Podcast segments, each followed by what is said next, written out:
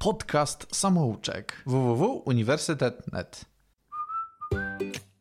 Cześć, Artur Rutkowski z tej strony, czyli podcast samouczek.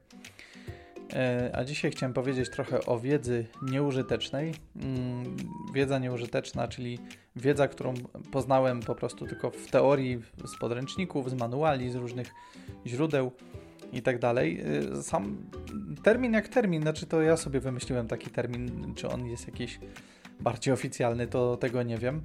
Ale w ogóle jestem y, ciekaw, jak wy się z tym spotkaliście. Czy mieliście w ogóle w swoim życiu etap, gdzie ta nieużyteczna wiedza bardzo nad wami dominowała? Y, ja miałem kupę życia spędzonego właśnie na takiej wiedzy. I opowiem właściwie o moim doświadczeniu, nawet nie o wiedzy nieużytecznej jako takiej. Ale sam termin może wydawać się dziwny, czy określenie. No bo jak to wiedza nieużyteczna? Jak to i czy istnieje taka wiedza, która jest nieużyteczna, która e, no po prostu do niczego się, nie wiem, nie, czy nie przydaje, czy co, tak? No, myślę, że to nie jest tak. Każda wiedza się do czegoś przydaje, zależy w, jakich, w jakiej sytuacji jest zdobyta. E, w szkole często e, kładą nam do głowy wiedzę, która się potem nam w życiu no, nijak nie przydaje, zwłaszcza, że no, kiedy mamy internet, myślę, że sporo tej wiedzy można sobie samemu odświeżyć wtedy, kiedy ona będzie potrzebna. Ale, ale tak, no, publiczny system edukacji bardzo lubi, jakby, jak to powiedzieć, wkładać nam do głowy kolekcję wiedzy, czy w zasadzie uczyć nas jakieś kolekcjonowania jakiej, jakiejś wiedzy i jeszcze na tej podstawie rywalizować ze sobą, co jest kompletną aberracją. W moim życiu w ogóle to było tak, że ja bardzo długo, ja w ogóle zawsze lubiłem dużo wiedzieć. Zawsze lubiłem wiedzieć, zawsze lubiłem dużo wiedzieć. E, w ogóle jako dzieciak e, słuchałem mojego wujka, który no jeszcze do niedawna w sumie był marynarzem, więc miał do czynienia z okrętami, ale okrętami kontenerowymi. No i tam się zajmował różną elektryką, elektroniką, automatyką, różnymi tymi no, maszynerią tą okrętową. I strasznie lubiłem go słuchać. Zawsze go pytałem, y, jak działa to, jak działa tamto, dlaczego, nie wiem, samolot lata, dlaczego coś tam, słońce świeci i tak dalej. No, on na tyle, ile mógł, to, oczywiście mi odpowiadał. Mm, dzisiaj stwierdzam, że w zasadzie to nawet nie wiedzą on mnie zarażał, tylko pasją. A pasja jest czymś, co y, no, powoduje, że ty chcesz to zgłębiać, chcesz szukać dalej tej wiedzy, chcesz na przykład y, iść w pewne ślady. No myślę, że dzisiaj moje, y, moje zainteresowanie programowaniem, czy po prostu programowaniem, programowanie jest spowodowane tym, że po prostu zostałem zarażony pasją. To była pasja. Pasjonaty w ogóle fajnie się słucha. Nie wiem, czy mieliście taką okazję.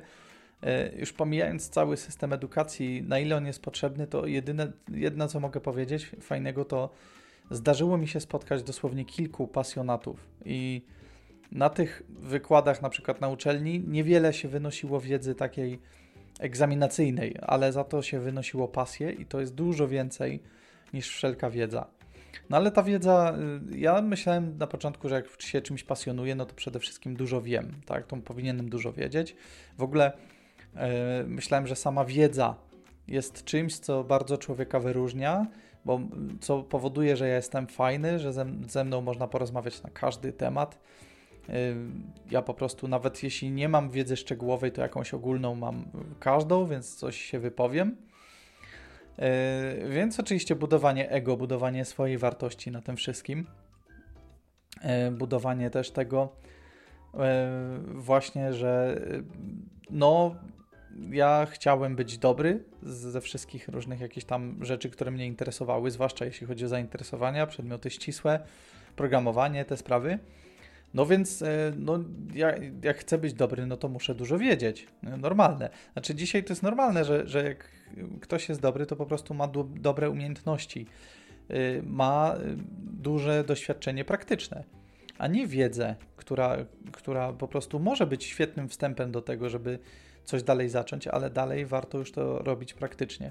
Ja myślę, że to w sumie jest logiczne dla wszystkich, ale dla mnie długo, mimo że nawet jak, jak studiowałem informatykę, programowałem na, na studiach akurat Mój uniwersytet cisnął bardzo w stronę programowania, więc można powiedzieć, że były to e, mocno jednak praktyczne y, rzeczy, to długo jednak ten taki pancerz, pancerz czy mur, czy jak to nazwać, zbudowany z wiedzy, czy zbudowany z przekonań związanych z wiedzą, on był. I tak, i to przede wszystkim by było budowanie swojej wartości, że ja jestem bardzo dobry, bo ja dużo wiem. Nie wiedziałem wtedy, że, że praktyka tak naprawdę określa to, na ile jestem w czymś dobry, bo nie miałem też takiej. Nikt mnie w zasadzie tak do końca nie uświadomił, yy, że ta praktyka jest bardzo potrzebna, że co z tego, że ja mogę wyrecytować, yy, podać przykłady, napisać yy, różne kawałki kodu z takiego czy innego języka programowania, z jego różnych struktur, z jego różnych fajnych rzeczy jeśli przecież, ja, jeżeli ja tego nie użyłem w praktyce, to na co mi to jest w ogóle potrzebne? Na co mi się to przyda? Na co, komu to w ogóle y, pomoże w czymkolwiek, nie? Ale no to, to trwało do, do naprawdę, do długie, długie lata w zasadzie od, od y, szkoły podstawowej, przez liceum, przez studia, dopiero naprawdę zaczęło się to łamać E, gdzieś tam w, w, pracy już zawodowej, takiej naprawdę zawodowej, związanej z moim zawodem, z zawodem programisty, ale e, długi czas było coś takiego, że no ja po prostu skoro wiem, to prawdopodobnie jestem fajny, bo to stanowi o człowieku. E, na tym opierałem swoją wartość, na tym chciałem jakby no, pokazać, że, że coś znaczę. W ogóle y, wiedzą bardzo chciałem przysłonić swoje niedociągnięcia różne, niską samoocenę, która no, wynikała z różnych rzeczy, to, to jakby osobny temat, ale, ale chciałem tą wiedzę, dlatego nie, dlatego nie bez powodu użyłem to, tego słowa, nie wiem, pancerz czy mur, bo tak naprawdę to było zastawianie się tą wiedzą. Mm, to nie było pokazywanie siebie tak naprawdę w tym wszystkim, tylko zastawianie się tą wiedzą, właśnie, że e, wiedza nadrobi moje braki.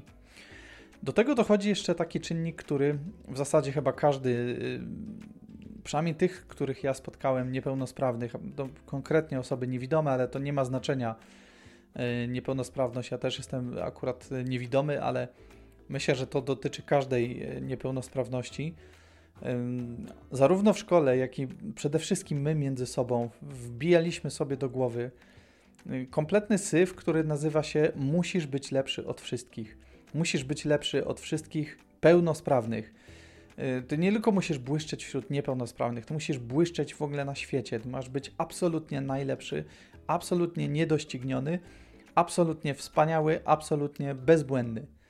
To jest bullshit, jaki często po prostu ludzie niepełnosprawni, yy, mam wrażenie, sobie w głowę wciskają, a że znam trochę osób niepełnosprawnych, to mniej lub więcej każdy się z tym mierzył. I u mnie ta kwestia wiedzy yy, i potem jak się to zaczęło łamać, yy, zaczęło się to łamać też dlatego, że zaczęło, zaczęło się łamać moje przekonanie na ten temat, że ja muszę być świetny, że ja muszę być absolutnie niezastąpiony w niczym, nie wiem, po prostu znający się na wszystkim, a już zwłaszcza, no jeśli chodzi o programowanie, jeśli chodzi o w ogóle pasję, no to ba, to, to po prostu nie ma, nie, ma, nie ma lepszego ode mnie. nie ma takiej opcji. E, długo to zajęło, zanim się to zaczęło łamać, ale um, cieszę się, że to w zasadzie już jest chyba czas miniony. E, to jest naprawdę kompletna, kompletny bezsens, jaki, jaki niestety dużo osób sobie niepełnosprawni, niepełnosprawnych wbija w głowę. Yy, I naprawdę, naprawdę mm, bardzo, bardzo jest to szkodliwe. No, jest to szkodliwe, bo, bo tak naprawdę powoduje, że chcesz być tak bardzo samodzielny, że zaczynasz odpychać ludzi od siebie. Chcesz być tak bardzo dobry, że zazdrościsz każdej osobie, nieważne czy niepełnosprawnej, czy pełnosprawnej, która jest lepsza od ciebie, która nawet nie to, że jest lepsza od ciebie, ona po prostu robi pewne rzeczy szybciej, bo widzi, bo jest jej łatwiej, czy tam ma jakąś inną yy, inaczej, że jest pełnosprawna, a ty masz jakąś niepełnosprawność i przez to pewne rzeczy będziesz robić wolniej. Zaczynasz zazdrościć, zaczynasz się wkurzać, zaczynasz próbować gonić taką osobę. Y, doganiać ją chcesz za wszelką cenę, żeby przynajmniej być na równi. Jeśli już się nie da wyprzedzić, już się przekonałem, że nie wyprzedzę, no to przynajmniej być na równi. To jest niesamowicie wypalające, to jest niesamowicie szkodliwe, to jest niesamowicie w ogóle pozbawiające y, Na tym w ogóle chyba mam wrażenie się opiera. Mam wrażenie, że jest to inaczej. Mam wrażenie, że jest to po prostu jeden ze składników tej niskiej samooceny, tak, że jestem osobą niepełnosprawną, no to pokażę, czy, czy tam mam jakieś inne problemy y, psychiczne, duchowe i tak dalej, no to pokażę po sobie, co ja to potrafię, nie? Że tu mnie będą lubić za to, że ja jestem taki i owaki. Okej, okay, ja nie mogę powiedzieć, że mnie w pracy nie lubili, bo z żadnej pracy mnie nie wyrzucono. To ja odszedłem, ale długo naprawdę zajęło zaakceptowanie tego, że naprawdę nie będę pracować tak szybko jak osoba widząca i świat się od tego absolutnie nie zawali. Świat się od tego nie zawali, wręcz yy, pewne rzeczy będę robić może właśnie dokładniej. Może będę robić być może z większą dbałością o jakieś. Może nie, nie chodzi zaraz o przesadny perfekcjonizm, chociaż on też oczywiście tutaj był. Że cokolwiek, co ja chciałem zrobić, mm, też zajmowało mi czasu y, nie tylko dlatego, że, że po prostu wolniej pracuję, ale też dlatego, że ja bardzo, bardzo chciałem zrobić to tak perfekcyjnie, tak bezbłędnie, że po prostu no, no tylko podziw i poklask. Tylko podziw i poklask. E, na szczęście się to zmieniło. Oczywiście to, to sporo kosztowało, bo nie tylko kosztowało mnie zaakceptowanie tego, że tak nie będzie, co jeszcze e, po prostu przyszły do tego takie sprawy, że na przykład nie da się pewnych rzeczy zrobić bez błędów, bo inaczej się zwyczajnie ich nie nauczymy.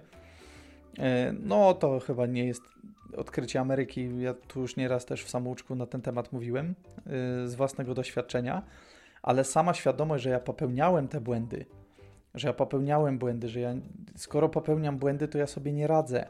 Ja nie, nie zapomnę, jak ja chciałem.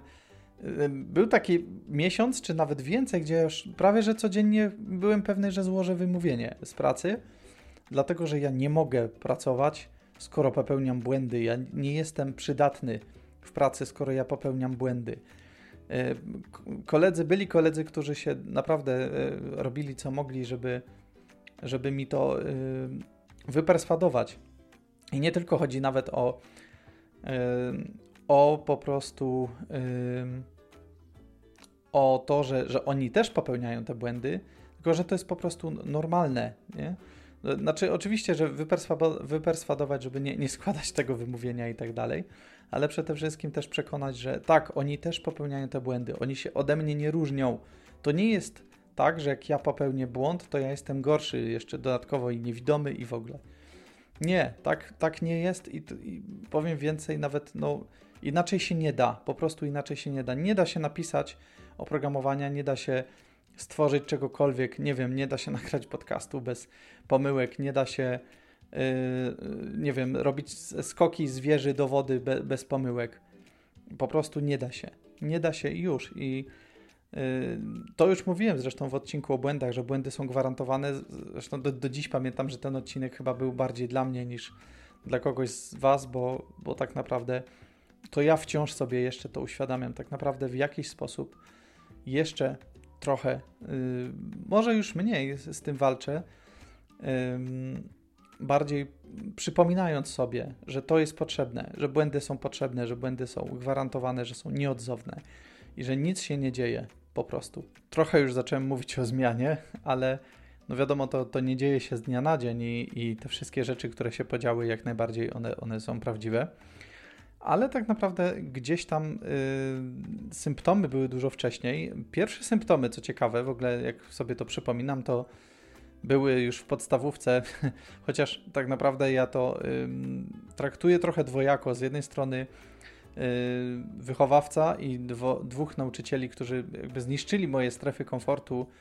Y, z jednej strony przypom przypomnieli mi, że ja powinienem uczyć się więcej niż tylko to, co mnie uczy szkoła, że tak naprawdę nie w ogóle nie mogę poprzestawać na tym, co szkoła mi daje że tylko samodzielne uczenie się jakby da mi to, czego ja chcę.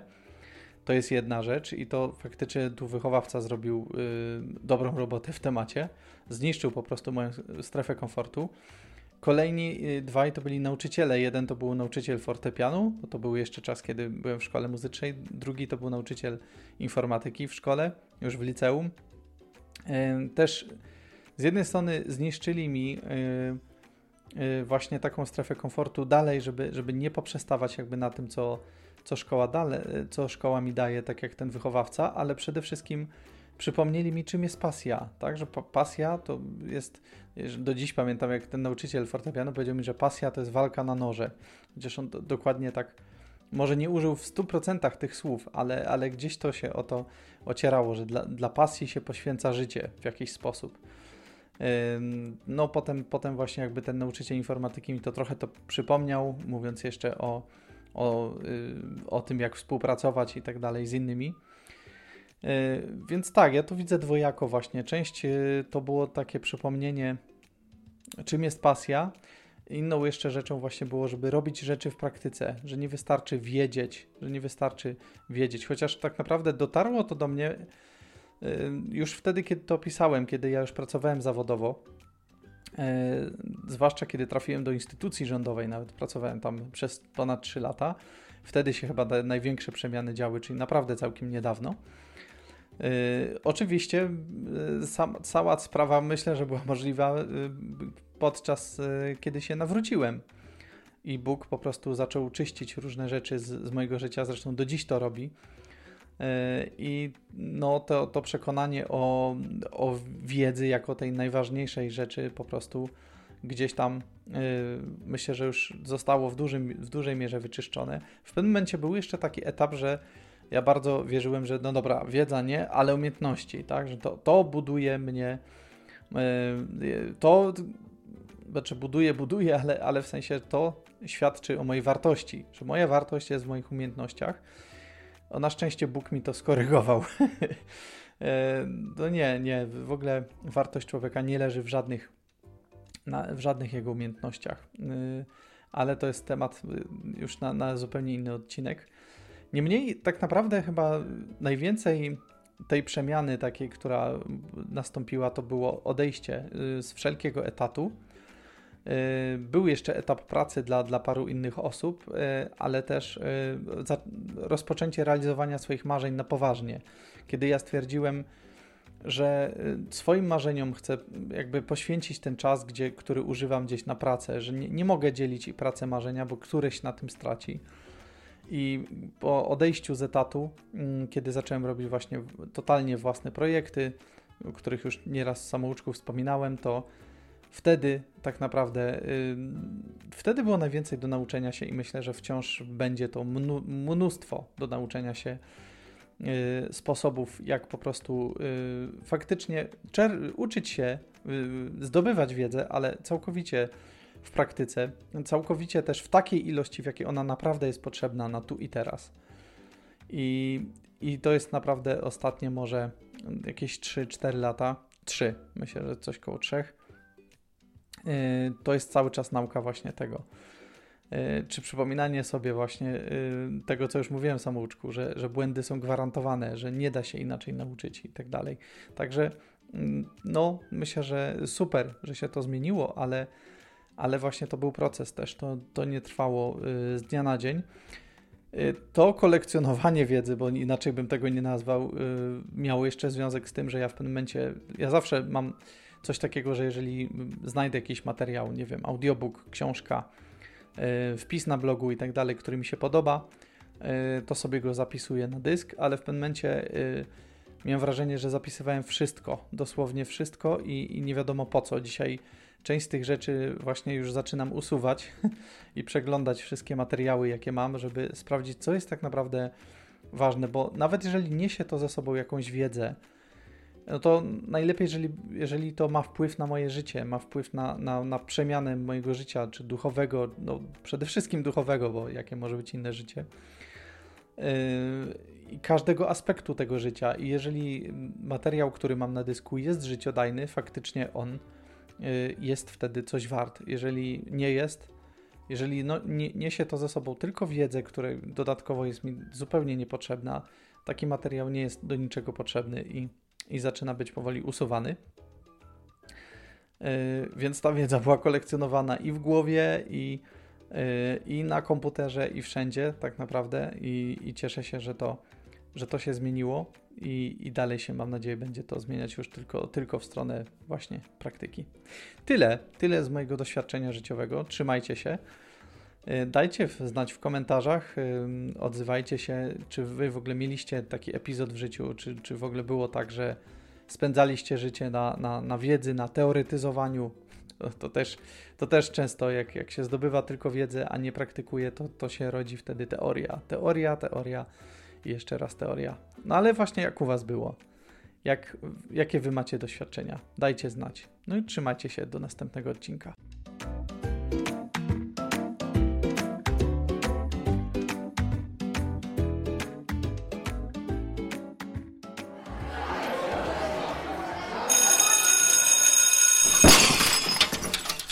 www.uniwersytet.net A na rozum mi to nie zaszkodzi? Więcej optymizmu, pacjent, więcej optymizmu!